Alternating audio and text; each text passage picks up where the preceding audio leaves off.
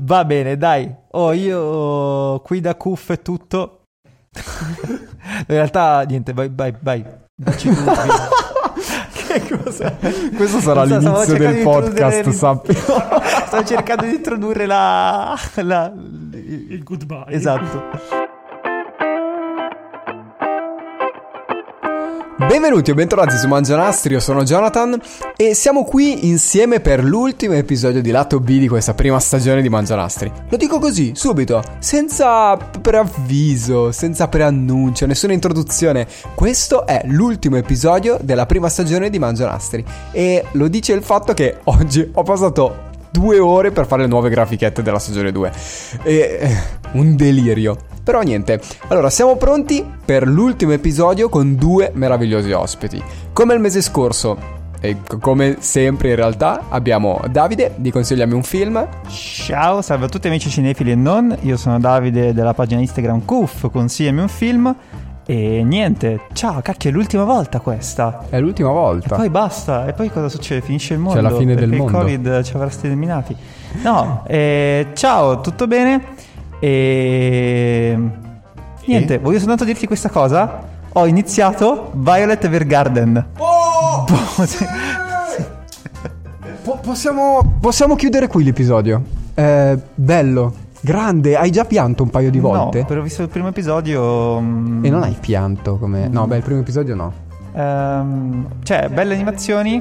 La musica è Minchia. bella, però la trovo un po' troppo. Cioè, pre- preferirei alcuni silenzi ogni tanto. Ok, ok. E la storia, non so, sembra normale. Vediamo come si. Primo episodio, quanti sono? 13, tipo 12. Sì, è 10. tipo, sì, 13 Ok. mi sembra di sì. E niente. Basta, E non ins- da dire. E insieme a noi, forse lui non ha iniziato a vedere Violet Evergarden, o forse l'ha già vista. Accidenti. Ancora una volta abbiamo Andrea da A Blog Fully Booked. Hello a tutti, ciao, io sono Andrea, uno dei tre admin di Fully Booked, eh, mm, insieme ad Aleru e Tina. Abbiamo questa pagina Instagram in cui parliamo di libri e poi abbiamo anche un bel blog. Ciao cari, come state? Molto bene, tu come stai? Molto bene anch'io, molto molto bene. Bravo, l'unica cosa che non va bene di te è che non hai visto Violet Evergarden, però fa Ma niente. In realtà non so neanche cosa sia, però va bene. No, ascolta, io ho iniziato a vederlo perché mi sentivo in colpa. Perché ho una serie di persone che mi consigliano sempre un sacco di robe. E io dico: sì, sì, sì, sì, lo guardo, lo guardo. Poi non guardo mai un cazzo. Quindi ogni tanto, tipo, mi prendo quel mese per incominciare a guardare le robe Tutti che le persone mi consigli. consigliano. E questo ci avevo in cantiere da, da una vita. Soltanto che domani esce. Robots. eh, e poi ho iniziato a vedere Castlevania. E quindi mi sa che smetterà. oggi, tra l'altro. Sì, La nuova stagione di Castlevania. Che consigliamo perché probabilmente è forse l'unico buon adattamento di un uh, videogioco in termini. Sì, televisivi, film, eccetera. Sì, è veramente fatta bene. Sì. Magari non è... cioè, non, non sta ai gusti di tutti, però è veramente fatta bene. La segno, non so se la guarderò, vi farò sapere. Pensa che conosco uno che ha lì un DVD che gli ha prestato un amico di un film e ce l'ha lì penso da sette mesi. Ma chi è? Cioè, Spoiler, è sono io. L'intera stagione di Mangianastri prima che lui abbia visto C'era una volta in America. Non l'ho ancora visto, è lì di fianco alla PlayStation. Ma tra l'altro, scusa, l'altro giorno ci sono stati Davide Donatello. E, mm, C'era il hanno- figlio di Morricone. Sì, e infatti ha suonato tra l'altro la colonna sonora di C'era una volta in America. Credo il tema di, di lei. E quanto cazzo è bella. Troppo bella. Tu l'hai visto? No. Io non ho parole. Io non ho parole. Comunque, andiamo avanti. Andrea lo guardiamo insieme. Ehm, dura Dura, quattro dura ore, soltanto 4 ore e mezza più 5 giorni. no? Fa- facciamo la puntata. No, ragazzi, saranno le 4 ore migliori della vostra vita. Potrebbe essere una miniserie perfetta, 60 minuti. No, bisogna vederlo tutto insieme. No, se volete potete spezzarlo in due. To. Infatti ci sono due Ah, dischi. grazie. Perché Wow. uno non lo tiene. Cioè, capisci che hanno dovuto fare due dischi? E vabbè, ho capito, però è tipo la mia edizione del mm, 90, credo. No, non lo so, tipo No, 2000. è già un DVD, sarà del 2000. E vabbè, però un sacco di DVD vengono divisi. Tipo vedi quelle dei- delle serie TV. Vabbè, però Eh, già, è vero. Vabbè. No, potevo mettere uno insieme. Credo che non ci sia più lo spazio. Non lo so, che cazzo ne so. Possiamo dire il tema. Il tema di oggi è il distopico. Va bene? Quando diventeremo un podcast di tecnologie e DVD parleremo di come, di come mai hanno usato due DVD. No, prima di passare al tema di oggi, Eh, c'è la bellissima rubrica che non interessa a nessuno, ma No! che interessa a me. No. De- il cazzo che fa Jonathan pre- nel mese precedente a lato B. No, volevo semplicemente dirvi che Apple ha rilasciato il suo nuovo aggiornamento per iOS e macOS che rende eh, i suoi dispositivi compatibili con eh, i nuovi controller Xbox eh, Series X e PS5. E io ho un controller Xbox Series X che avevo preso a Natale. Cioè, l'avevo preso pensando che fosse dell'Xbox One e poi ho visto dopo che era dell'Xbox Series X. Perché, cioè, Microsoft, va bene che io sono ritardato, e ok, ma Microsoft poteva scegliere un nome diverso, ok, per la sua Xbox diamine. E volevo solo dirvi che il pad dell'Xbox Series X è tipo folle. È meraviglioso. Scusa l'ignoranza, il che del... Il pad. Il coso dove premi i pulsanti. Il controller. Sì, Ok. sì. È, è veramente stupendo. Cioè, io non ho mai usato un controller così bello e niente, volevo solo dirvelo perché. Sei giocato fino alla PlayStation 3 fino all'altro giorno. Voglio. cioè, o, a- a- a- Madonna, o alla, alla Switch che c'ha un con- dei controller che mamma. Ho capito, devi avere le dita. Cioè, Non è minuscole. vero, Ma cosa no, stai è dicendo? molto comodo. Oh, io sono provato a giocare a Smash Bros. Volevo suicidarmi. Ah, terribile. eh. No, zio, è terribile. quel Cioè, è brutto. Cioè, è Quello è difficile. vero perché ne hai in mano soltanto metà essenzialmente. Sì, no, quando ne usi metà, sì, è tipo come, come avere i crampi alle mani. Madonna. Ma sono troppo piccoli. Cioè, è fatto. È, è fatto per, per- tipo per un nano. Non so. Cioè, non ho niente contro i nani. Però è fatto palesemente per un nano. O per chi ha le mani molto piccole. E vabbè, ho capito. Io ce l'ho le mani. più- Guarda, le mie mani non sono così grandi, eh. No, Da- sono fastidiose. Ma- Beh, comunque è un- davvero un, un pad incredibile. Cioè, io non avevo mai usato un pad così quindi bello. finalmente potrei giocare ai giochi tipo su Steam? No, sì, perché- sì. cioè quelli compatibili con Mac e vabbè, lo uso, chiunque sia un vero videogiocatore si metterà a piangere, lo uso per i giochi di Apple Arcade. che cioè sono molto semplicini, però cioè ci sta, funziona bene, E roba. abbiamo chiuso qui il podcast. Potete trovarci su tutte le piattaforme Instagram, Facebook, eccetera. Mamma mia, Facebook. eh. No, guarda che ci sono un, un paio di giochi, no, non un paio, più di un paio di giochi interessanti. Adesso sto giocando a Wonderbox, che è cioè, molto semplice, nessuna pretesa, però è molto divertente. Cioè, in sintesi, sei- è tutto strutturato a scatole e sono dei rompicapo a scatole. Tu hai il personaggino, ti muovi nelle scatole, finisci la scatola e passi alla scatola successiva. Cioè, è una scemata, però è divertente. Comunque, non è questo il centro del podcast di proprio oggi. invecchiando comunque. Il prossimo gioco sarà Candy Crush, cazzo. con il controller, che merda. No, allora, benvenuti o bentornati su Mangianastri. Oggi, episodio di lato B, parliamo di distopie. Allora, mm, l'idea di parlare di distopie ci è venuta più che altro per collegarci all'episodio di lato A eh, sulla colonna sonora di Bioshock, che trovate ovviamente su www.mangianastri podcast e sulla piattaforma podcast che voi preferite. Ehm, e ci siamo detti, bene, come collegamento potremmo trattare questo tema che in realtà non viene mai trattato da nessuno, cioè pochissime persone parlano di prodotti che sono distopici, Eh, almeno io ne ho trovati relativamente, relativamente pochi, anche tipo a livello di articoli ehm, sulle piattaforme di informazione videoludica, cioè se tu scrivi distopia ti viene fuori cioè, tre articoli, uno all'anno. Perché si parla più tipo di futuro, tipo post-apocalittico, queste Eh, cose esatto. qua. Sì, sì, sì. Ma soprattutto nessuno ne parla facendo film, videogiochi e libri, signori, solo su Mangianastri. E io direi che per iniziare possiamo chiedere al nostro dizionario preferito, che si chiama Andrea, Hello, salve. che cosa significa distopia? Allora, per non saperne leggere né scrivere, leggerò le definizioni da tre cani. Abbiamo una che non ci interessa, che è nel linguaggio medico lo spostamento di un viscero o di un tessuto dalla sua normale sede, se vi interessa. Ehm, se no, due, che quella ci interessa, è previsione, descrizione o rappresentazione di uno stato di cose futuro con cui, contrariamente all'utopia e per lo più in aperta polemica con tendenze avvertite nel presente, si prefigurano situazioni, sviluppi, assetti politico-sociali, tecnologici altamente negativi. Essenzialmente un futuro di merda. Brutto. esatto. Molto bene. Allora, io parto io con il videogioco. Vi suono il tema di Elizabeth e poi prima o poi vi spiegherò chi è Elizabeth e vi introduco il videogioco che è Bioshock Infinite.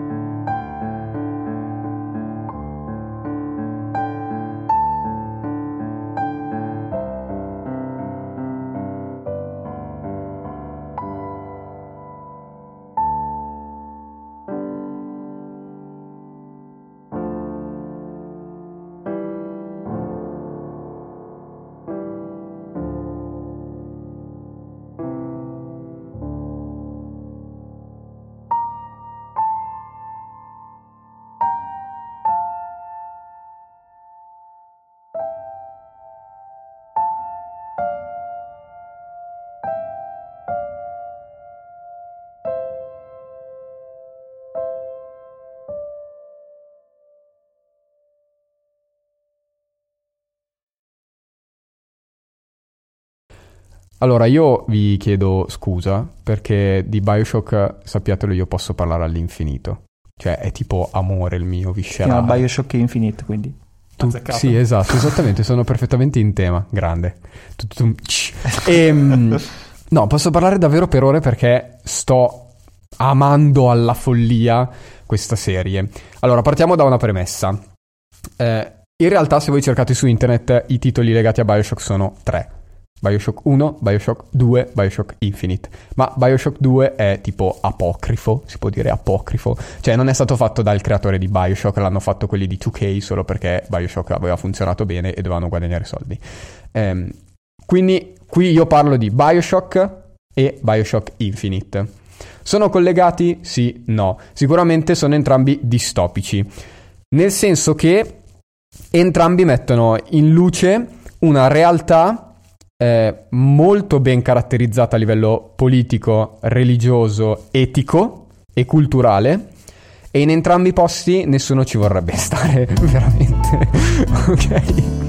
Se nel primo Bioshock ci si, ci si immerge nelle profondità marine, e per scoprire di più c'è l'episodio di lato A dove c'è qualche cosa della trama viene fuori, dell'ambientazione viene fuori, e dove immergendosi nelle profondità marine tutto era legato sulla libertà di espressione, tra virgolette, liberarsi dai moralismi, eh, fare in modo che la scienza possa ehm, progredire senza dover stare lì a... eh, non lo so, tipo porsi dei freni perché non è giusto usare delle bambine come cavie, ok? a Rapture puoi farlo.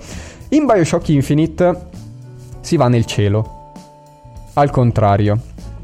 E non siamo negli anni 60 come nel primo Bioshock, ma siamo nel primo decennio del 1900. Ok?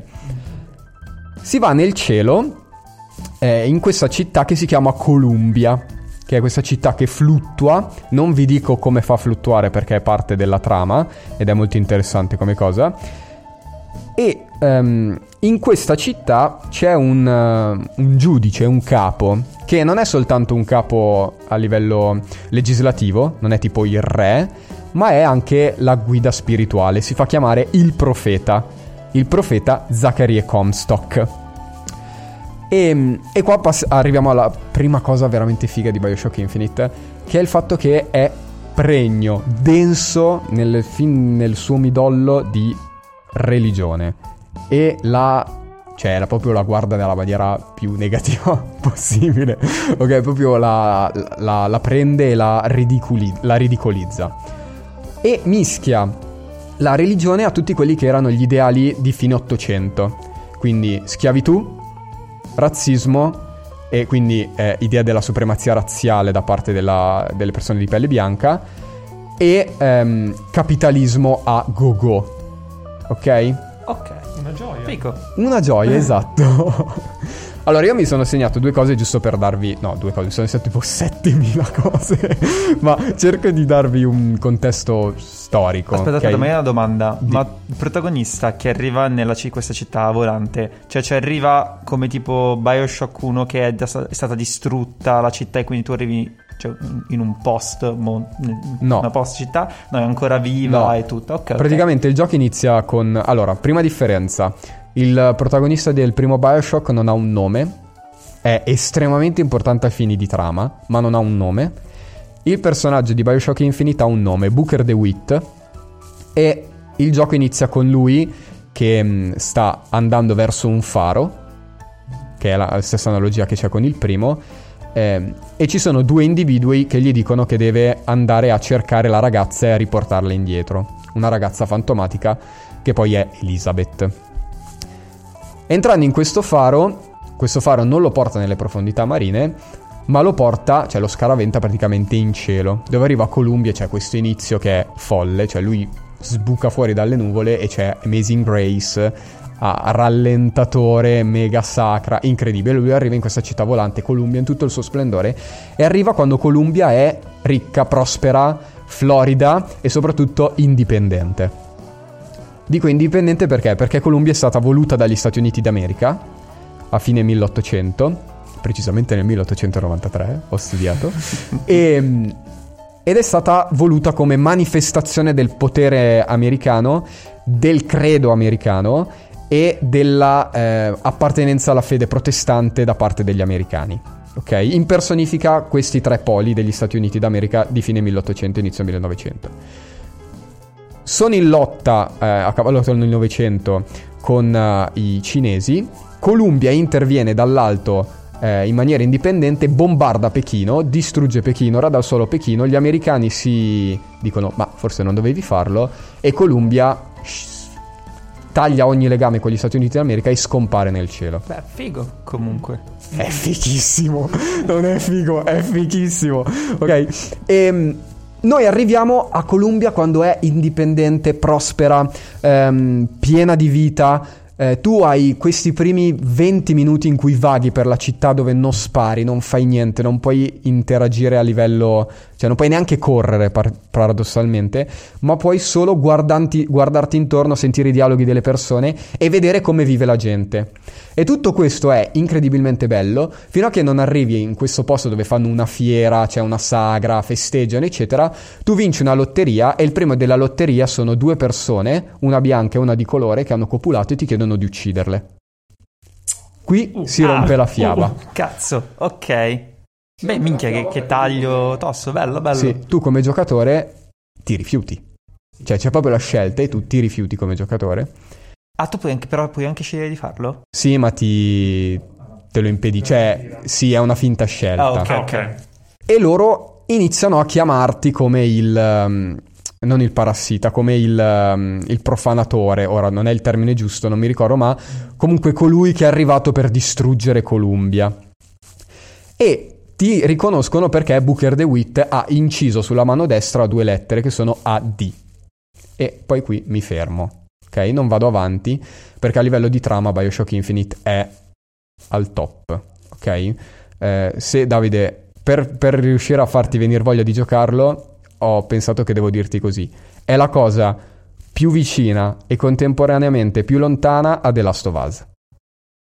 A livello di struttura di gioco. Ok, ok. Contemporane- cioè più vicina perché narrativamente è il top. No, ma tu mi hai già intrigato mh, quando c'è stata la, la città che bombardava. Io ho detto il mio problema è la cazzo di prima persona, però vabbè, vediamo. Ma bisogna aver giocato Bioshock 1 per giocarlo? No, però è molto più bello se, se giochi il primo. No, ma io cioè, ce l'ho in lista lì, devo, devo prenderli. È tipo su quella mille list- lista infinita di mille cose. Il problema è che i videogiochi durano un casino, ragazzi. e Quello è il fatto. Cioè, non Sì, è, è non è vero. come un film che lo vedi due ore. Il videogioco ce li prenderà tre settimane. Vabbè, Sì. vai avanti. No, comunque È vero, è già- cioè, a me l'hai venduto.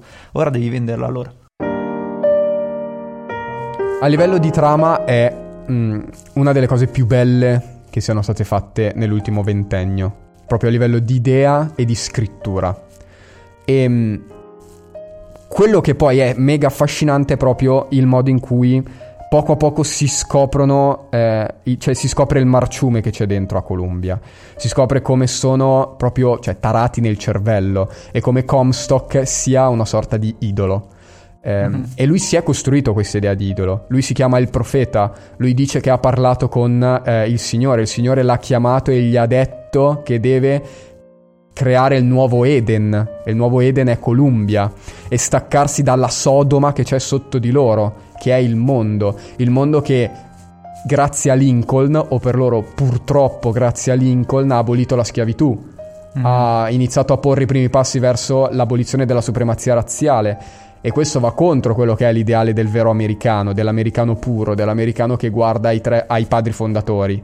E loro ne considerano tre, sono Jefferson, Washington e Franklin. E li venerano. Cioè, sono, eh, ci sono all'interno di Columbia statue eh, che rappresentano i tre padri fondatori come se fossero eh, San Pietro, San Paolo per i cristiani o come se fossero, non lo so, Buddha per i buddisti, ok? Che figo, Cioè- quindi c'è anche una critica molto, diciamo, sul... come dire, sul suprem- suprematismo Sì, sì.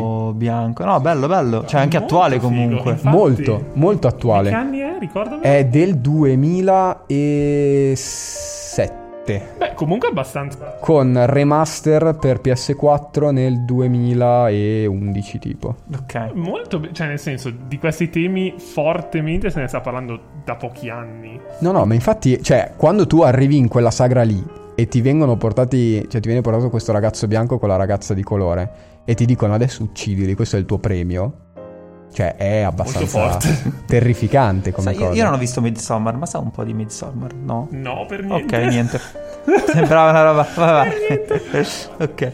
E, no, comunque vi dicevo che tra l'altro purtroppo grazie a Lin- Lincoln è considerato un demone. Cioè Lincoln è considerato tipo Satana, ok? Ehm, e c'è, noi arriviamo quando eh, per tutta Columbia con i megafoni parlano di come l'agnello dell'Amb, che è il frutto del seme di padre Comstock, sua figlia in fin dei conti, Mhm. è colei che porterà Columbia alla, alla gloria.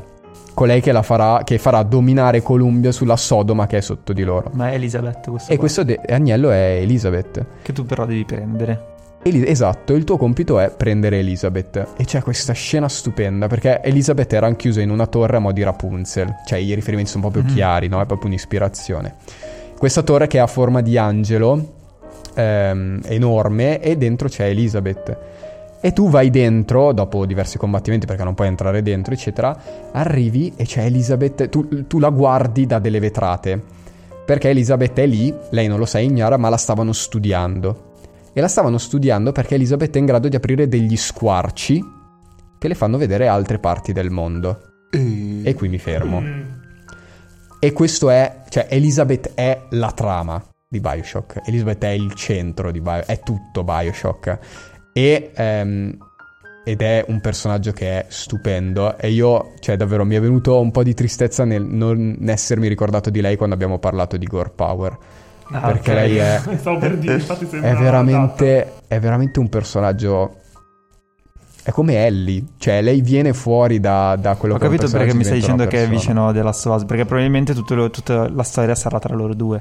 Sì, ma è molto diversa contemporaneamente.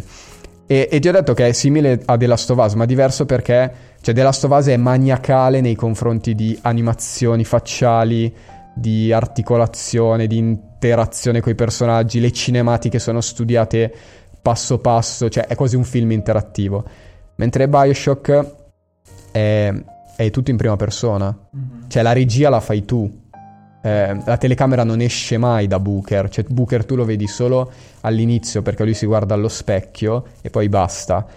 E quindi anche le, le animazioni di Elizabeth sono un po' legnose, un po' vecchiotte. Cioè lei non, non ha tutti quei movimenti facciali che ha Ellie, ma è espressiva in un altro modo.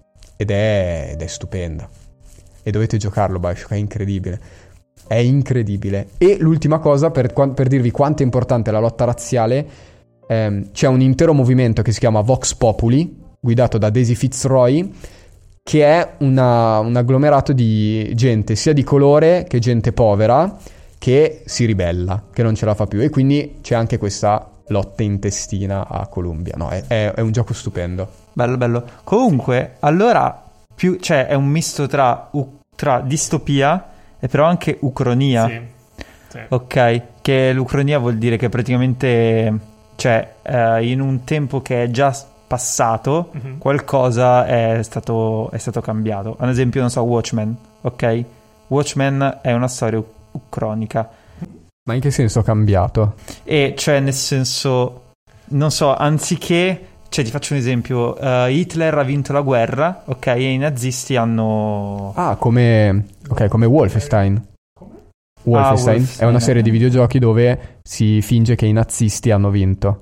E non solo hanno vinto, ma hanno anche. ehm, cioè, sono arrivati a compiere tutte quelle ricerche scientifiche che avevano teoricamente iniziato, ipotizzato, no? E quindi hanno, non so, cani metallici, robot, hanno so- super soldati, eccetera, eccetera. ne- The Man in the High Eh, Castle, stavi dicendo, infatti, sì. infatti. Ma oppure anche, non so, 1984 di Esatto. George Orwell è diventato un'ucronia adesso, perché ovviamente Sì. il 1984 è già passato. Quando lo Sì. scrisse Ok. Orwell era Anni 50, futuro distopico. Quindi questo. Però, cioè, nel senso, ci sta, ci sta. Mm-mm. Dovete Figo. giocarlo. Ah, sì, sì, sì, a me l'hai, l'hai venduto molto bene. Anche che a me ispirano. Non ho la console, eh, però vabbè. Su Switch, io l'ho giocato C'è su su Switch. Switch? Ah, è vero, su Switch. Allora un pensierino E tra l'altro, se comprate la Complete Edition, nella Complete Edition, quella grossa gigante, ci sono l'1, il 2 Infinite e i due DLC dell'Infinite. Perché, cioè, aspetta, questa cosa è importante specificarla per due motivi. Il primo è il 2 potete anche bypassarlo. Ehm, il secondo è che i due DLC collegano Bioshock 1 a Bioshock Infinite. Ah, ok. Fanno un vero e proprio reconnect, però. O reconnect, non so come si dice. Connettono, li connettono. Ehm, nel senso che i due sono legati, secondo me, almeno questa è una mia ipotesi, ma per come finisce Infinite, i due si collegano ma a livello ehm, spirituale, a livello di idea, nel senso che ehm, c'è, c'è Elizabeth che dice questa frase, eh, c'è sempre un faro, c'è sempre una città, c'è sempre un uomo. Così come nel primo c'è un faro, c'è una città, c'è un uomo, nel secondo c'è un faro, c'è una città, c'è un uomo. Con eh, i due DLC, che si chiamano Burial at Sea, si crea, l'ho detto giusto? Più o meno. Burial. Burial at Sea, grazie eh, a Blogfully Bookhead. Ehm, si crea proprio un... cioè Kevin Levine fa una- un reconnect pesante ma fatto dannatamente bene. Eh, e quindi merita, cioè merita prendere la Complete Edition, giocare il primo, giocare Infinite, godersi così com'è, poi giocare i DLC e impazzire.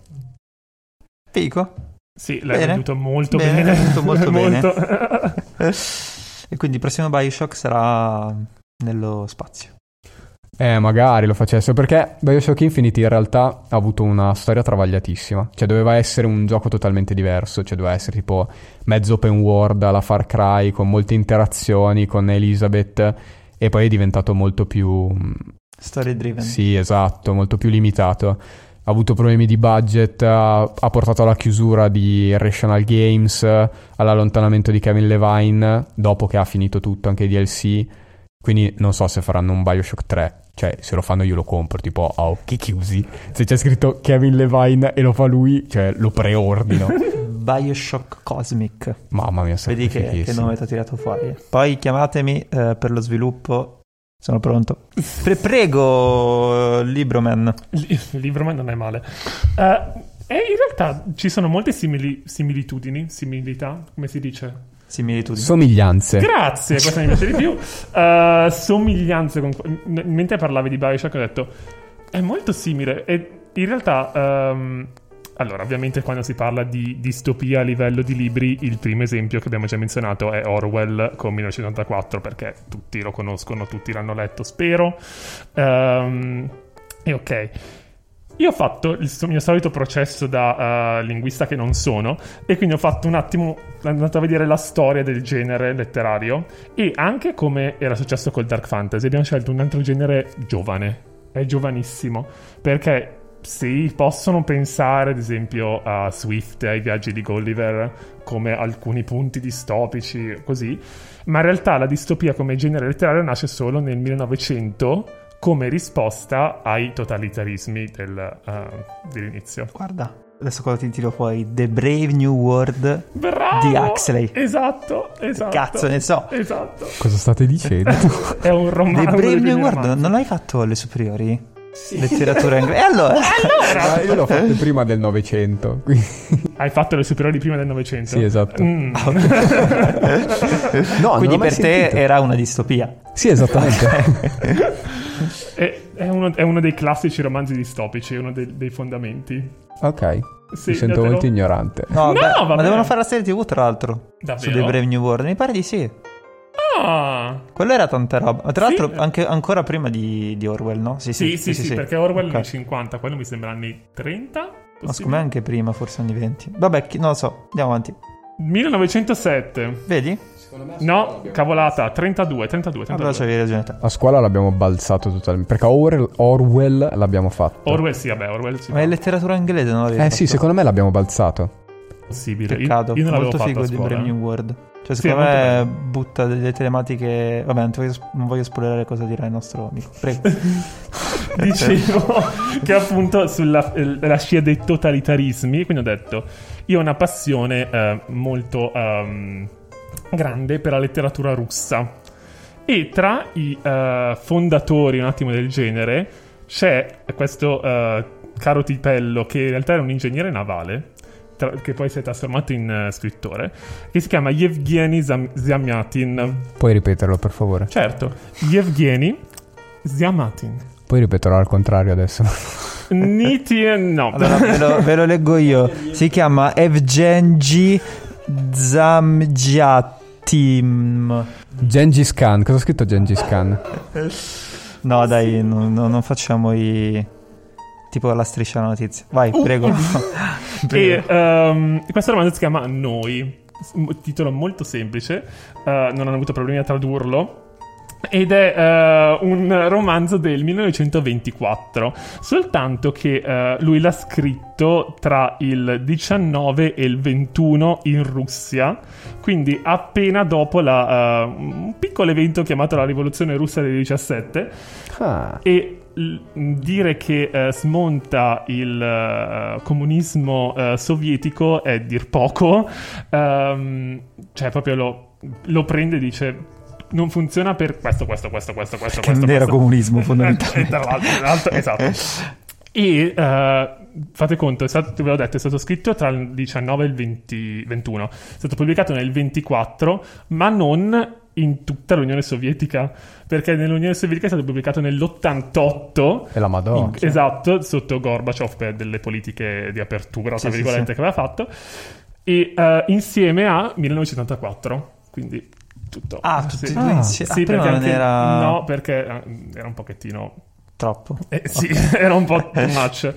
Di cosa parla noi? Allora, eh, parla di questo appunto mondo distopico, circa siamo negli anni 3000 più o meno, e eh, si situa post, nel mondo post una guerra chiamata guerra dei 200 anni, eh, in cui alla fine non, non specifica eh, che Stato ha vinto, ma si fa capire che in questo mondo ipotetico ha vinto la Russia, anche se non viene mai menzionata la Russia, e eh, viene a costituirsi lo Stato unico, che è questo nuovo eh, Stato fatto da poche persone, perché parlano tipo di, 100 mil- di 10 milioni di persone, perché la maggior parte dell'umanità è morta durante il conflitto, Ah, minchia. Esatto, e eh, l'ordine sociale e politico è cambiato del tutto. C'è il benefattore, che è il massimo capo politico generico, non c'è più nessun tipo di religione, perché è considerato irrazionale e quindi non eh, neanche pensabile, e le persone non hanno più nomi, hanno una lettera e un numero. Il protagonista si chiama D503 e tutti i personaggi, cioè O90, I330, Cioè, già è difficile ricordarsi il nome delle persone. Ce ne sono pochi però in Se realtà. poi devi ricordarti i numeri, Ma diamine. 10 milioni di nomi. esatto. Facile. Che poi in realtà cioè, ci vi va anche bene perché solitamente i russi i fetenti eh, hanno. Sapete che hanno tre nomi i russi? Hanno il nome, il patronimico e il cognome, no? Il patronimo. Ma davvero c'ha il patronimo? Cosa- Tipo, mio papà si chiama Massimo. Mm. Se io fossi russo, mi chiamerei Andrea Massom- Massomivic Fostati. Oddio. Ok. E quindi È figo comunque. Beh, maschilista, però un filo maschilista.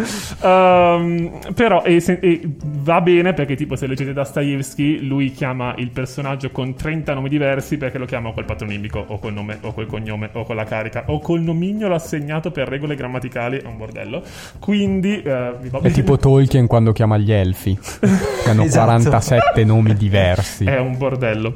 E quindi, eh, però, in realtà qui ci sono anche pochi personaggi relativamente, cioè me ne vengono in mente 5 di cui dovete ricordarvi, che sono il protagonista, o 90 che è... Che... Li ho già dimenticati. 5... Vabbè, tanto il protagonista scrive in prima persona. Però ho 90 è terribile. O no- Tra l'altro è la, è la partner sessuale del protagonista. Ecco, appunto. Quindi e eh, I330 che invece è la donna che eh, insomma fa partire un po' tutta la trama. Perché? Allora, vi spiego un attimo di più questo mondo. Ehm, tutte le costruzioni sono trasparenti perché tutti devono vedere tutto quello che gli altri fanno. Pure la cacca. Ogni singola cosa è trasparente. Ci sono delle tavole e ci sono. E oh, la vita è scandita perfettamente dallo Stato. Hai l'ora in cui devi camminare, l'ora libera, l'ora in cui devi andare a letto. E c'è un punto in cui dice: eh, è a mensa, sta mangiando e sta riflettendo sul fatto che deve masticare 50 volte come consigliato dallo Stato. Quindi è controllato. tutto regolato. Esatto. Cazzo, eh, botto comunque 1984, eh. Infatti, infatti poi Or- Botto. Orwell ha scritto eh, 1984 dopo aver letto una traduzione francese di questo. Quindi Ah, è molto ah, l'ha ispirato. copiato Ah. palesemente. No, vabbè, è molto ispirato. No, no, quell'artista. scherziamo, eh, ovviamente. E ehm, oh, vi parlavo di O90 come partner sessuale perché mh, il matrimonio non ha senso in questo tipo di società e quindi eh, ci sono quelle che vengono chiamate giorni sessuali in cui te puoi prenotare una persona per avere attività sessuali con questa Oddio. persona. Ed è l'unico momento in cui lo Stato ti consente di mettere delle tendine intorno alla tua stanza per coprire quello che sta succedendo all'interno. Wow. Questa cosa c'è sim- cioè no, no, simile no, però come se fosse una sorta di primo passo verso questo in BioShock, dove c'è mm, il nel primo viene consigliato di stipulare un contratto con la tua partner sessuale in modo da non subire, cioè da non rimanere fregato in un qualche modo e viene cioè negato l'amore. Uguale qui, uguale qui. Figata. Qui proprio l'amore è un concetto che proprio non, non è concepito. E eh, ci sono vabbè, dei guardiani che ti controllano nel- nelle varie attività del giorno, è un po' la polizia, diciamo. E poi c'è questo che loro chiamano muro verde, perché tutto ciò che è natura nel mondo loro non esiste. Non ci sono animali, non ci sono piante, è tutto fuori. E quindi hanno questo muro gigantesco sempre di vetro in cui la vita animale e vegetale è andata avanti, ma all'interno della città è tutto costruzione artificiale, tutto di vetro. È molto drastico. Madonna. Sì, è sì, molto sì, drastico. Ma infatti, cioè, sono curioso di sapere come si sviluppa poi. E Cioè, al- cosa fa lui. Lui, allora, il libro lo leggiamo perché lui prende appunti, sta scrivendo questo suo diario, perché sta lavorando a un progetto che è l'integrale, ovvero una nave spaziale che ha il compito di portare eh, le, per- le persone dello Stato Unico agli altri pa- pianeti in modo da poter trasmettere questo sistema che loro definiscono perfetto di società. Mm. Lui lo scrive perché dice posso, trasmet- posso far capire quanto questo sistema funziona agli altri e quindi scrivo perché funziona e lo, eh, almeno le altre persone inferiori che non hanno ancora avuto questo regalo possono capirlo meglio. Ehm, spoiler, non- va un po' in crisi durante il libro. Di, di Ah, ok, 503 tipo, mette un po' in discussione. mette molto che- in discussione Ok, ok. perché incontra, come vi dicevo prima, i 330. 330, sì, che è una donna che l- lo stravolge perché è molto ironica, cosa che lui non capisce. Perché, perché tutto deve essere preciso, matematico. Ciò che non è matematico non ha senso e quindi non va neanche pensato. Madò, che mondo di merda. Sì, È terribile. Sì, è, è ter- è terrificante.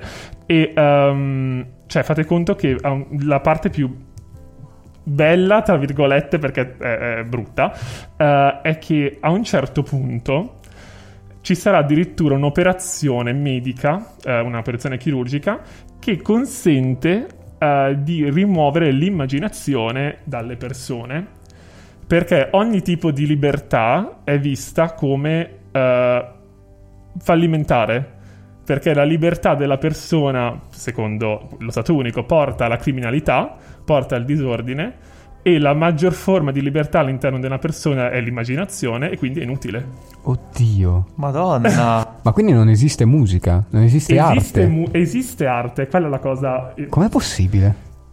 È musica, è musica perfettamente. che segue le regole della matematica. È poesia che segue le regole della metrica. C'è tutto un, c'è un paragrafo, un pezzo in cui parla. Mm, In cui eh, il protagonista dice: Non capisco come facevano gli antichi a eh, comporre tramite intuito o ispirazione. Cos'è questa ispirazione? Non ha senso. La musica, l'arte, la poesia deve essere 1 più 1 più 1 più 1 e, e fa tutto questo ragionamento preciso, deve essere tutto, tutto razionale. matematico. Tutto Madonna. Terribile. Sì, e, e- e infatti eh, capite perché eh, l'Unione Sovietica ha detto magari non lo pubblichiamo questo romanzo, è un Che pochettino... era troppo simile alla loro realtà. Eh, esatto. E infatti è il libro che ha usato lì Kim Jong-un, come si chiama quello della Corea. è il suo... Nicki Minaj, sì. L'imperatore della Corea, Nicki Minaj. E, ehm, No, che figo, ma, cioè, ma sta roba comunque... Cioè, quante persone hanno preso ispirazione da Saber un botto, Tutti. però non, cioè, non, è abbastanza sconosciuto, sì, abbastanza sconosciuto. Madonna, però, è però abbastanza- portiamolo in auge di nuovo perché cazzo, Eh, sì, eh, Cioè, tutto si basa ah, su questo. Sì. nel senso un sacco di persone hanno preso da qui. Sì, tu letteralmente mh, a me viene in mente anche il racconto dell'ancella, delle ispirazioni da questo. Tutto quello che viene dagli anni 50 in poi ha preso ispirazione in qualche modo da questo romanzo, perché ha tutto dentro. E mh, niente, quindi è un po'. è molto traumatico, devo dire. Non è, eh, e poi è bello perché, essendo raccontato in prima persona, tu vedi proprio lui che va in crisi. Ci sono alcuni punti in cui scrive non so cosa devo pensare e sembra che da un certo lato vo- capisca che quello che sta succedendo non funziona. Sbagliato. Dall'altro dice ma io non devo pensare a me, io devo pensare a noi, motivo del titolo. Ah, ok. Devo pensare alla totalità, perché l'individuo non ha mm, uno scopo, ha scopo soltanto il totale. È una società di formiche. Essenzialmente sì, essenzialmente sì. È una società perché veramente comunista. no, no, non è vero. No, è terribile. è, è terrificante. Adesso sono curioso di sapere come andrà a finire. E... Secondo me sarà tipo un po' pessimista. eh, Tipo eh. 1984. Eh, n- non dico nulla, però... ehm, Ecco, ecco. In realtà arriva Columbia e li bombarda dall'alto. Esatto. Finisce così. Crossover. E vedremo una città volante. No, no, molto... Cioè, mi ha- anche questo me l'hai venduto. Dai, Potrebbe ragazzi, essere un ottimo Bioshock. effettivamente, Potrebbe- anche esteticamente non è male vedere Potrebbe essere un ottimo film, invece, secondo me. Sì, sì, sì, sì, sì, Sarebbe sì, tanto tanto bene. sì. E bello. niente. Macabro. Questo. Ci sta. Va bene. Io invece vi parlerò di un film. Perché è quella che sa fare meglio.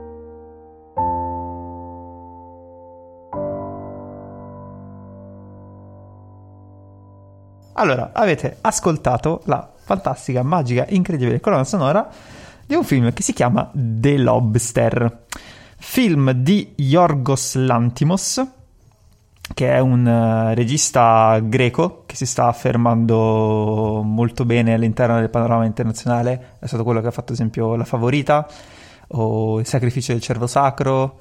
Eh, Dogtooth Tutti i film che io ho visto. Sono tutti stupendi, tra l'altro. Sì, io li guardo sì, tutti sono tutti questi belli. film. Sono tutti belli. La favorita è su, è su Disney, Johnny. Sono di È su Plus. Disney? Sì. Ma è bello? Io, io Molto. l'ho ho adorato. Ok, va bene. Perché io ho cercato di The Lobster, ma è a pagamento su Prime. Sì. Ah, E solo in italiano. Davvero? Sì. io l'ho visto in Trauma. italiano, tra l'altro. Vergogna. Vabbè, comunque, perché ho scelto The Lobster? Perché ehm, in quasi tutti i film eh, distopici, fondamentalmente, in realtà il ruolo centrale è sempre quello della tecnologia. Ok? E, cioè, ad esempio, so, prendi Blade Runner, prendi Minority Report, prendi anche un film come Snowpiercer, in cui c'è questo enorme macchinario, questo enorme treno che va, eccetera. Oppure l'altro estremo centrale, già, già l'altra cosa centrale è un po' questa atmosfera cupa, oscura, dark, ehm, molto buia, so, sempre- prendi sempre, non so, Blade Runner o Mad Max che sa molto di post-apocalittico, eccetera. The Lobster non ha niente di tutto ciò. Ed è una cosa molto rara per, eh, per un film che tratta appunto un futuro, ok? Un futuro distopico, soprattutto. Ora, pro- provo, tu l'hai visto già? Ah, no, non l'hai visto, Eh, no. detto. Allora, provo un pochino a spiegare la, la trama, perché anche per quelli che ci stanno seguendo, è un po' come funziona il mondo. Praticamente, ehm, in questo mondo, le persone sono costrette ad accoppiarsi, ok? Cioè, l'idea generale è che nel momento in cui tu stai con una persona, la vita automaticamente è migliore. Cioè, tutti i problemi della vita vengono risolti dal fatto che tu sei accoppiato con una persona che sia donna o, o uomo. C'è una totalità, c'è una totale scelta, nel senso puoi essere omosessuale come eterosessuale, eh, ma devi stare con una persona. Al punto tale che nel momento in cui vieni lasciato, oppure quest'altra persona muore, eccetera, ti portano in un albergo in cui tu in 45 giorni devi trovare un'altra persona con cui accoppiarti. Vabbè, almeno ti danno 45 giorni. Ti danno 45 giorni. Ma il punto è cosa succede nel caso non la trovi. Sai cosa succede? Che ti evirano. No, ti trasformano in un animale a tua scelta. E da qui viene il titolo. Perché lui decide di trasformarsi, cioè decide, gli dice se, se non riesco a farcela, il protagonista, eh, se a farcela mi dovete trasformare in una ragosta. perché... merda è la ragosta? No, lo dice, lo spiega Gli animali del globo. lo spiego, lo spiego perché. Perché le aragoste vivono per centinaia di anni e a lui piace il mare. E lui vuole vivere per centinaia di anni come una ragosta. Ma che di Evidentemente. Tra l'altro, nel film. Io, cioè, una cosa che penso che. ehm, cioè, forse in realtà loro non ti trasformino veramente. Perché non si vede mai il passaggio di trasformazione. Ti dicono soltanto che ci sono. Tu ti puoi trasformare in un animale. Secondo me è più uno strumento di controllo. Però. Quello è vero, però tipo nelle scene del bosco ci sono degli animali Mm. Sì. a caso, c'è un fenicottero. a un certo Eh, punto. lo so, io è vero anche quella cosa Eh. lì. Anche che tipo lui si porta. Lui, ad esempio, si porta dietro il cane che dice che è suo fratello. Ah. Perché il fratello è stato trasformato in cane. Infatti, tra l'altro, una cosa che gli viene detta quando lui sceglie di essere una ragosta è che è strano perché tutti decidono di essere cani. Per stare ovviamente vicino un'altra alle- alle scelta di merda. Voi cosa scegliereste? Io ho un'aquila. Perché così puoi volare e l'aquila è il tipo l'uccello più figo. Wow. Io un leone. Mm, ma sai che i leoni. Poi vai alla finire allo zoo. Ma più che altro, tipo, i leoni, mh, quelli non alfa, vengono inchiappettati da quelli alfa. È vero, cioè, tipo, i leoni quando sono in calore si inculano. E cioè, nel senso, quello più forte incula quelli, quelli deboli. È vero. Non sono omofobi. Benvenuti o bentornati su Mangia Animali. Ah no, aspetta, così è, non, è, non è animali. Tipo, un po'. National Geographic siamo diventati. Comunque, diciamo che questa è la. No, aspetta, Andrea, tu che animale. Un serpente. Ma che merda! Oh, ma Conda strisci della- tutto il dell'Amazzonia. Ma strisci Ma tutto il sono tempo per i serpenti, terra. magari anche albina. Ma perché Albini? Ma sì. me Albini poi ti, fai- ti bruci un sacco. No, perché io mi immagino mi fa- anaconda albina, pitone albino che abitano nell'Amazzonia e ven- vengo venerato dai nativi come una divinità. Io sarei indeciso tra leone e cervo. Cervo bello. Cervo ci sta però anche Poi lì c'è il problema dei cacciatori. Terribile. Senti, ma una volta che mi muore la compagna, ho 45 giorni per trovare un'altra e mi trasformo in un animale, cioè la vita non può andare peggio di così, è già una merda così. cioè, cioè, almeno un animale che mi piace. No, in realtà tu que- questi, questi 45 giorni li puoi allungare eh, e il metodo è molto semplice. Cioè, vengono create queste battute di caccia per andare a cacciare degli emarginati, de- emarginati della società che invece la pensano in un modo opposto, ovvero che devono stare eh, single. E c'è tipo questa sorta di... Hunger Games. di gruppetto. Sì, sì, sanno un po' di Hunger Games perché st- vivono sempre in questo bosco con questi tipo cappotti neri e loro invece devono, cioè, dec- decidono di stare single e non possono accoppiarsi. Oltretutto, tipo, cioè, come- siccome devono mostrare che è più bello stare in coppia rispetto che stare da soli, in questo albergo vengono fatte tipo delle scenette eh, un po' strane, cioè abbastanza, abbastanza grottesche, in cui praticamente eh, tipo ti mostrano che nel momento in cui sei in coppia è meglio, non so, passeggiare perché se passaggi da solo c'è qualcuno che ti stupra. Oh, sì, sì, sì. sì. Abbiamo passato queste robe qua. Cioè, infatti, Non tornerò mai più a casa da solo. esatto. E mm, vabbè, poi vengono adoperate un sacco di, di altre cose in questo albergo piuttosto folli. Ad esempio, il fatto che ehm, non ti puoi masturbare. Se ti masturbano, se ti, cioè, se ti masturbi, scusa, ehm, praticamente cioè, uno gli mettono la mano in un tostapane. Ah, Esatto, infatti tra l'altro la fanno anche vedere qua scena è terrificante. Ehm, c'è tipo una tipa, una sorta di cameriera, diciamo così, che ogni tanto viene lì, ti fa eccitare e poi se ne va, senza che però tu puoi ejaculare. che stronza. Eh sì sì, è tutto, il film praticamente, cioè, nel senso tutto questo albergo è volto a mostrarti che stare single fa schifo. Oltretutto qual è il punto? Tu come scegli eh, con chi accoppiarti? Devi avere delle caratteristiche fisiche o diciamo compor- comportamentali eh, simili. Ad esempio, non so, c'è una tipa che- a cui esce il sangue dal naso, un ragazzo per stare con lei incomincia tipo a, a ferirsi il naso ogni tanto in modo da avere il sangue, fare, cioè, uscire il sangue anche lui e accoppiarsi con lei. Però ovviamente se scoprono che questa cosa è falsa ti... Diamine. Esatto, cioè nel senso ti... ti, ti No, menano, tanto vale senso- diventare un animale. Eh, infatti- scegli di diventare un coniglio. Così infatti addirittura cioè, a un certo migliore. punto c'è, c'è una tipa che si suicida, però vabbè, non dico nient'altro perché sennò è troppo, troppo spoiler. E mm, appunto lui in realtà, cioè le caratteristiche fisiche ha e sono che è miope e tipo gli fa male la schiena. Uh, per accoppiarsi con una tipa... e lo so che sembra stupido, però queste cose... a quest- no, non la schiena, la gamba se non sbaglio. Eh, Mi pare la gamba. no, è l'altro che... Ah, è vero, l'altro che zoppica. Cioè, lui deve trovarne una che soffre di mal di schiena. Lui praticamente trova È in realtà, cioè nel senso pur di accoppiarsi perché ormai i giorni stanno, Ah, sì. stanno finendo, ehm, trova questa tipa che è totalmente insensibile. Ok? Cioè al punto in cui ad esempio c'è una, questa tipa che si suicida, tenta di suicidarsi e sta lì morta, questa, quest'altra ragazza con cui lui si vuole accoppiare è lì ferma, fredda e non fa niente.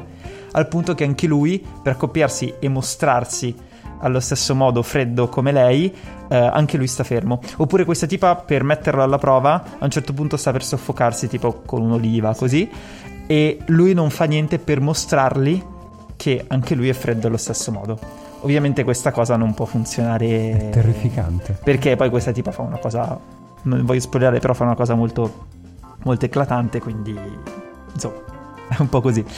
E il film è molto strano, cioè nel puro stile di Lantimos. Cioè, Lantimos ha uno stile molto freddo, molto asettico, ma non come ad esempio Nolan, in cui fondamentalmente tutti i suoi personaggi sono delle pedine in un grande gioco che lui ha, ha- ha in testa, ok? Cioè nel senso, non so, prendi Inception, pochi personaggi di Inception sono approfonditi o sono umani, sono tutti molto Tre. freddi, sono tutti messi lì perché hanno uno scopo.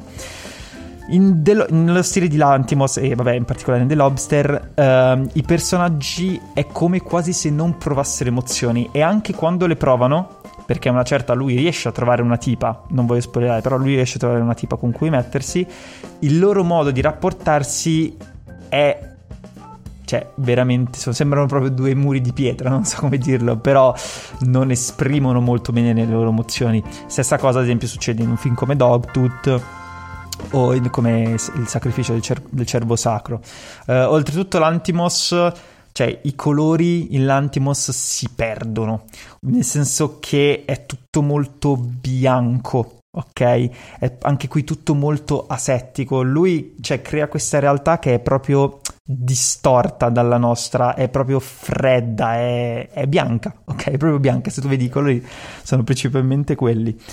Ehm, creando appunto tutto un effetto molto straniante e è anche difficile ehm, empatizzare con dei protagonisti che sono veramente de- delle pietre viventi, ma sia nei comportamenti, cioè nel loro atteggiamento che è sempre, cioè sempre scheda dritta, mm, movimenti minimi, sguardo che non lascia mai trasparire grandi emozioni, sia nel loro modo di, di parlare. Tutto questo appunto contribuisce a questa realtà distopica che però, cioè, non so come, come vi è parsa, come la descrivevo, però non è così diversa dal mondo nostro in termini infatti. visivi, ok? Cioè non c'è, nel senso non ci sono grossi grattacieli, questo albergo è un albergo qualsiasi. Sì, ok? sembra quasi un episodio di... Di Black Mirror, Sì, esatto. Sì. volevo proprio fi- finire lì perché effettivamente cioè, potrebbe tranquillamente essere un episodio di, di Black Mirror. Assomiglia a quello in cui, non so se l'avete visto, una delle ultime stagioni in cui devono tipo accoppiarsi. No, Non io ne ho visti Vabbè. due e, e non sono riuscito ad andare avanti. Sì, cioè, non- cioè, mi dava fastidio. Ho visto, vabbè, il primissimo ed ed è terrificante. Eh, cioè, vabbè, sì, no, è, il primo è terribile. tosta. E ho visto quello dove devono fare tipo sport, totalizzare... Mhm. Un milione di, no, 3 ore. milioni di celebrità. Quello è il mio preferito, bellissimo. Eh, lo so, è un po'. Mamma cioè, tosto. Black Mirror. Eh, cioè, ti, ti deprime un po' Black Mirror. E allo stesso modo The Lobster, nel senso che poi il film è anche piuttosto eh, lento. Ci sono delle scene in cui c'è tipo questa musica classica di sottofondo in cui loro vanno a rallenti, ad esempio quando vanno a cacciare. Eh, ci sono tutte delle scelte un po' stranianti, anche quest- cioè lui ha- è molto quasi kubrickiano nella scelta delle inquadrature, nel senso è molto preciso, è molto quadrato, così come sono anche quadrati i, i- i suoi personaggi. E in realtà alla fine la scelta, cioè, secondo me può eh, mettere in difficoltà molti perché non è un film esattamente rapido, ok? Cioè se io penso a un film appunto distopico, di, solitamente, non so, penso appunto a un Mad Max o a un uh, Minority Report in cui si mischia un po' di azione, battute taglienti, dialoghi tutti veloci, eccetera. Qui invece è tutto molto posato, ok? Soprattutto perché poi tutto viene raccontato da una voce narrante che veramente eh, è, è minima nel, nel modo di, di dire le cose. Eh, quindi è un po' particolare, però cioè, l'idea è talmente affascinante, talmente bella e quello che succede a un certo punto ti spiazza così tanto che ne vale veramente la pena, soprattutto perché io ti faccio una domanda, ad esempio, se tu vuoi metterti con una persona che ad esempio non ha un braccio, Ah, mizzo, devo che tagliarlo cazzo anch'io. fai? Eh, non succede ovviamente questo nel film perché non voglio spoilerare, non succede questo, però diciamo che potrebbe succedere una cosa, una cosa simile. L'altra cosa molto figa, tra l'altro, è che cioè, è come se loro volessero cercare di comprendere l'amore e controllarlo. C'è questa cosa delle relazioni di coppia, ok? Ti fa capire come in realtà l'amore cioè, non può nascere necessariamente da qualcosa che è in comune, ok? Mm, mentre loro appunto la vedono completamente in un modo distorto, sbagliato, cioè Sì, è sì. come se appunto cercassero di capire qual è la formula della, della relazione stessa, perché ovviamente due persone con caratteristiche completamente diverse non si possono mettere insieme e se si mettono insieme vengono punite dalla società. Sti cazzi. E l'altro Eh. è un amore totalmente eh, egoistico, tra virgolette. Cioè, nel senso, è. Cioè, non è generatrice, cioè, non è un amore generatore. Che cazzo ne so. Cioè, io Eh, all'inizio, quando cioè- dicevi che devono accoppiarsi, io forse pensavo li obbligano a procreare. Ah, No, E invece no, no. no. No, no, non è quello il punto. È l'idea in sé che avere una relazione di coppia sia meglio rispetto allo stare soli, ma allora facciamo questa cosa in un modo totalmente arti- artificiale. Sti cazzi. È tutto basato appunto sul controllo, ok? Sul, su- su- un gioco di potere fondamentalmente, che è un tema in, um, in Lantimos che ritorna sempre. Um, tu non hai visto uh, il sacrificio del cervo sacro o Dogtooth, ma anche lì è lo stesso principio, cioè in un modo quasi artificiale, addirittura in- nel sacrificio cer- del cervo sacro è un modo mm, magico quasi, eh, avvengono delle cose che però tu non puoi controllare, devi stare sottomesso a, a queste regole.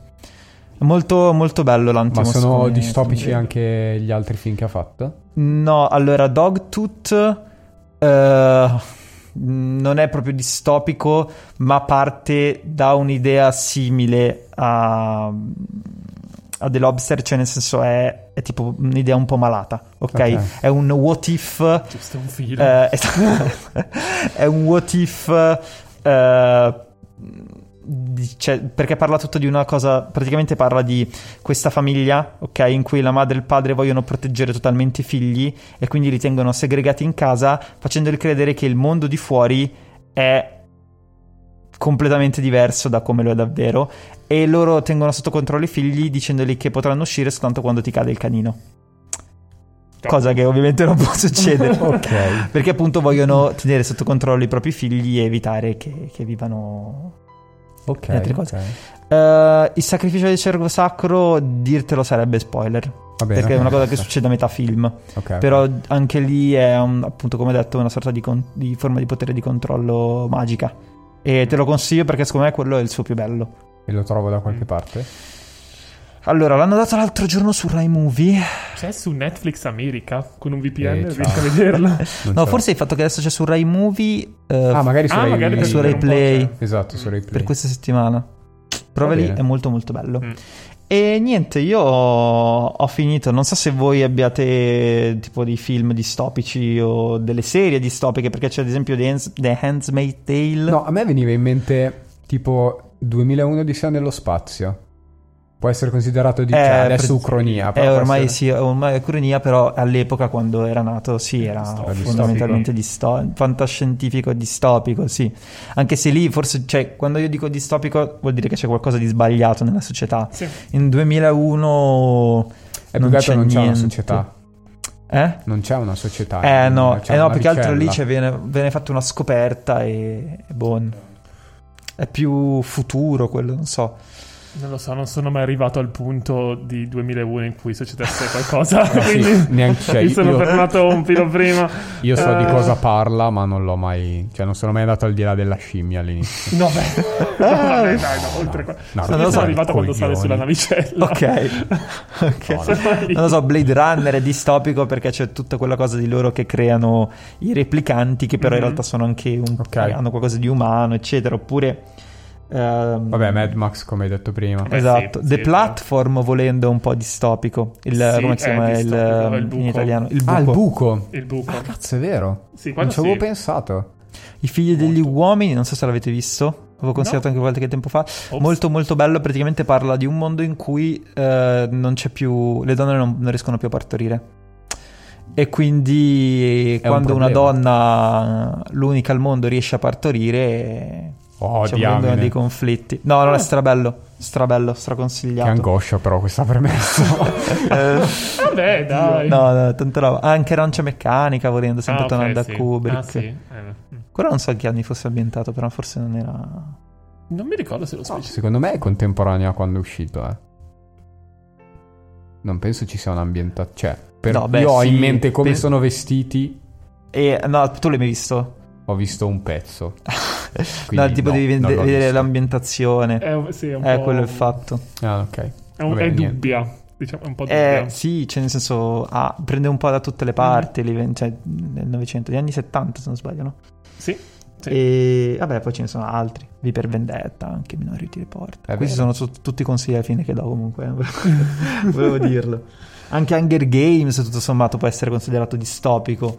Che- e infa- a proposito di Hunger Games, volevo dirvi, eh, vi ricordate quando è uscito Hunger, Game- Hunger Games che c'è stato il boom di serie di libri e Sì. poi di film distopici? Divergent, Maze Runner, sono tutte quelle robe tipo un po' young adult che Esatto. io detesto Sì, perché fanno tutti solo. schifo. Cioè, allora, io non so se sono correlati, non ho cercato, magari una supercazzola, ma cioè, da quando è uscito Hunger Games sono usciti Battle Royale a livello di videogioco, che sono degli Hunger Games Ah. giganti.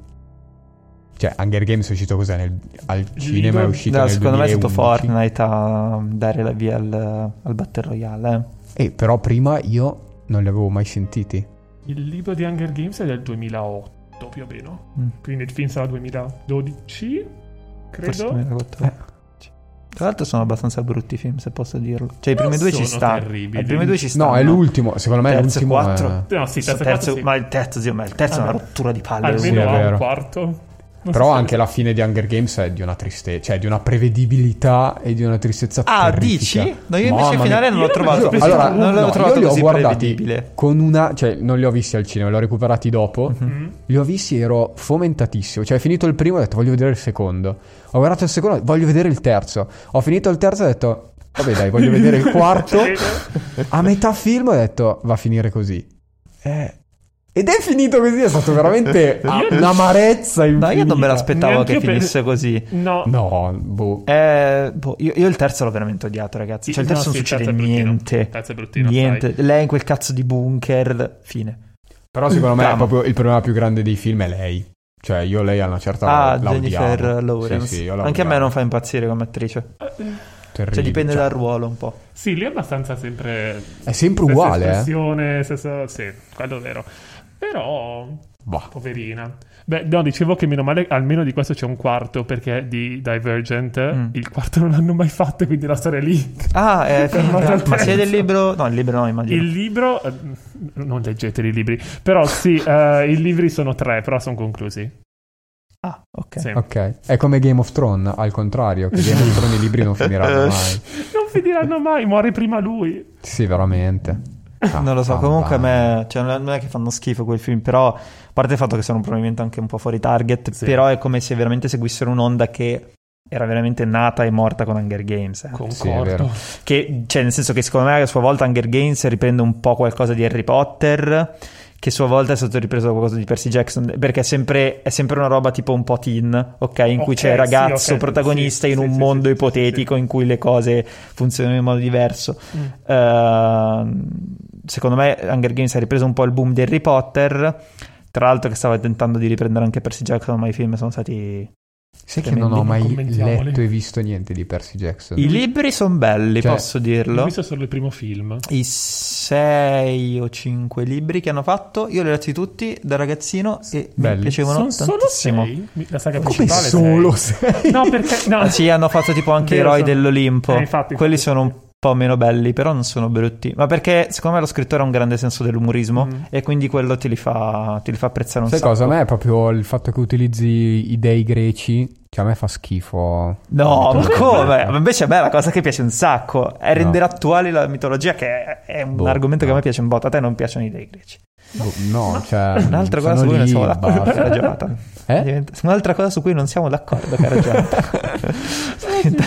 Voi avete una dei- certezza. Oltre a tutti i consigli che già hai dato, ne hai altri?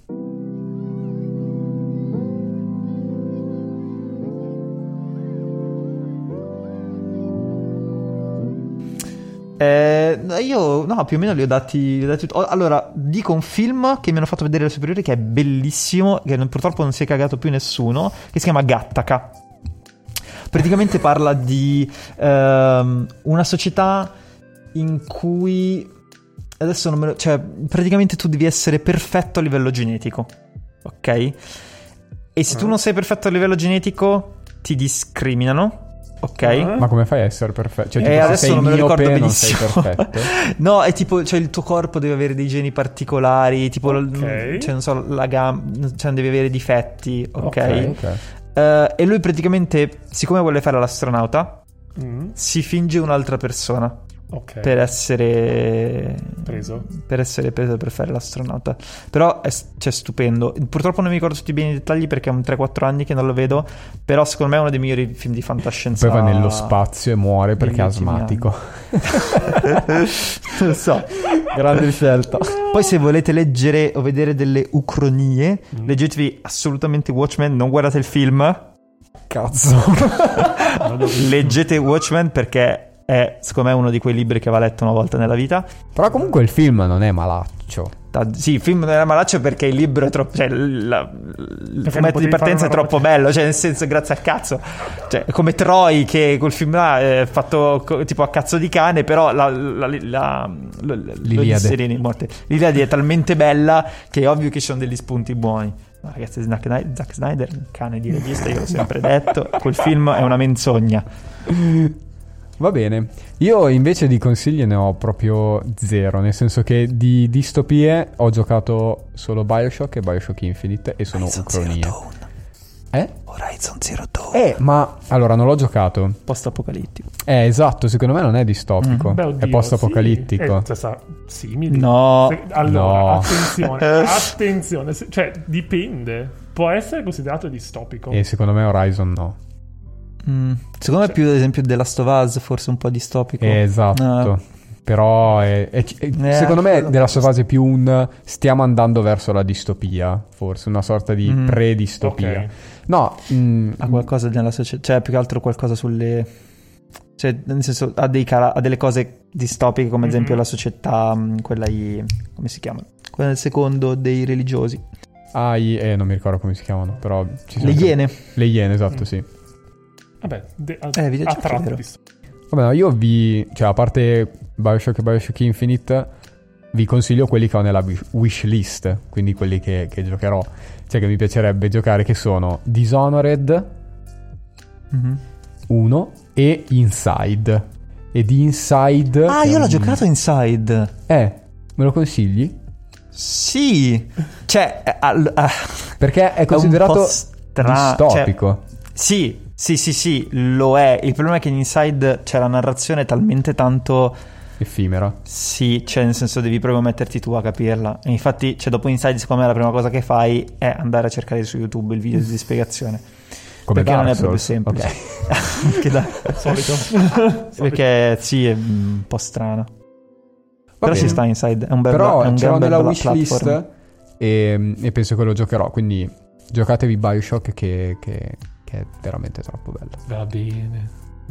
Tu cosa ci dici? A livello di libri ho chiesto consiglio alle due eh, colleghe e Aleru consiglia molto il racconto dell'ancella che abbiamo già menzionato della Hotwood. Io ho visto eh, una parte della serie TV, Io non ancora. Mm. poi l'ho droppata. Non perché fosse brutta, però non, non era il momento adatto per guardarla. Mm. Tina invece consiglia Il Leone di Cristallo, eh, non so come pronunciare il nome dell'autrice, comunque Sabia Aileen, scritto Eileen. Eh, mentre io, vabbè, abbiamo già, men- abbiamo già menzionato 1984, leggetelo se non avete letto, vergogna. Fahrenheit 451 di Bradbury. E The Brave New World. uno mezzo post- post-apocalittico distopico, eh, che è La strada di McCarthy, Ah, ecco, grande. che è una meraviglia. McCarthy è un fenomeno. Sì, è una meraviglia. È vero, vero, vero, vero. E anche tutto quello di Philip Dick, comunque. Mhm. Che è quello, diciamo, da cui è partito Blade Runner. Sì. Beh, anche Leon di Dune Bomber. volendo. Mm? Dune in alcuni pezzi. Ah, è vero. Eh, Non, dire Dune che poi si triggera Davide perché Eh, deve so, uscire eh, un anno fa. uscirà, prima poi esce. E forse uscirà, ma vedrai che quando dovrà uscire al cinema tornerà il Covid, quindi non uscirà al cinema. uscire. Guarda, riguarda quello degli anni 90. quello di Lynch è tremendo. esatto. tremendo. Va bene, dai. Oh, Bene. io qui da Cuff è tutto. In realtà, niente, vai, vai, vai. Dacci tu il via. Questo sarà so, l'inizio stavo del cercando di introdurre podcast, sappi. Stavo cercando di introdurre la... la- Il goodbye. Esatto. Il goodbye, L'addio. no, ci siamo. Eh, è appena finito vero. l'ultimo episodio di lato B della prima cacchio. stagione di. Mangianastri. Ehm, allora, andiamo con ordine. Prima di tutto, grazie a Davide per aver partecipato a tutti i lati B. Ma grazie a te, è sempre un piacere stare qui a parlare e anzi Spero che vi siate divertiti. Mi scuso se abbiamo detto qualche strafalcione. Vi promettiamo che nella prossima stagione saremo ancora peggiori di quanto lo siamo già stati. Esatto, esatto. E no, cercheremo di essere più preparati. Io cercherò di fare dei discorsi più consistenti. E Esatto, Niente. e magari nella stagione 2 riuscirò a dire ogni mese che è uscito un nuovo Bla Bla Land. Non si sa, però posso dire che è credo. uscito un nuovo Bla Bla Land questo Esatto. mese. Lo trovate, metto il link in descrizione. E poi grazie Andrea e grazie anche ad Aleru. E vabbè, Grazie anche a Tina, voi. anche se non ha partecipato, La, però la Tina è qui grazie col poi arriverà anche lei. per, eh, per aver accolto il- e aver partecipato a questi ultimi tre episodi di Lato B della prima stagione. E cioè, ci vediamo alla stagione 2. Assolutamente. Ci fai uno spoilerino sulla stagione 2? Lo spoilerino sulla stagione 2, vediamo, cambieranno di lato B un paio di cose. Nel senso che. Siamo Ti spoilerò, Leo. Non- eh? e basta, mi fermo qui. Wow, grazie, grazie, ok. No, lo spoilerone è che cercherò di fare più composizioni originali. Uh. Quindi questo. Almeno io mi esercito di più e mi diverto anche di più. Ehm, allora, passiamo alle cose, alle menate. Prima cosa, potete, sicuramente ci avete ascoltato su www.mangianastripodcast.com. Se non lo avete fatto lì potete anche commentare. Tra l'altro il mese scorso uno ci ha commentato dicendo è proprio una sofferenza eh, sentir parlare di... mm, eh, come si chiama quello che è di Tim Burton ma non è di Tim Burton? Eh, Nightmare Before Christmas come se fosse di Tim Burton. Eh, Ma non ho mai grazie. detto che è di Tim No, Burton. infatti ho No, detto è grazie per aver commentato. no, non l'abbiamo mai detto. Però va bene, è stato divertente. Comunque lì potete commentare, potete ascoltare tutto, oppure c'è, ci puoi ascoltare nella, nella tua app di podcast preferita. Eh, non siamo magari allo stesso livello di Demoni Urbani. Non so, raga, se avete ascoltato Demoni Urbani è folle, cioè il podcast più bello della vita. Però ci, ci- ci difendiamo bene. Poi, se volete, potete mettere una recensione su Apple Music, su Apple Podcast, quella aiuta tantissimo. E potete mettere segui su Spotify. E basta, mi trovate su Instagram, mangianastri, tartino basso podcast e bla bla bla bla bla. Land. End. The end. Arrivederci. No, aspetta, voi dove Ah, vi no. trovano? Ah, Touché. Vai. Eh, allora, a me trovate, a, me, a noi trovate su Kuf, consigliami un film su Instagram e come abbiamo già detto su ehm, Spotify e tutte le altre piattaforme, eccetera, eh, come BlaBlaLand. E vi saluto qui da Davide. Questa prima stagione, prego. E invece trovate me e le mie due colleghe su Instagram a eh, blog Fully Booked e trovate nella, nella bio anche il link del blog. E niente, vi saluto anch'io. È stato un piacere, è stato un piacoro. Grazie per È stato averci un onore seguito. combattere con voi. prego. Ciao ciao! Bye. Ciao.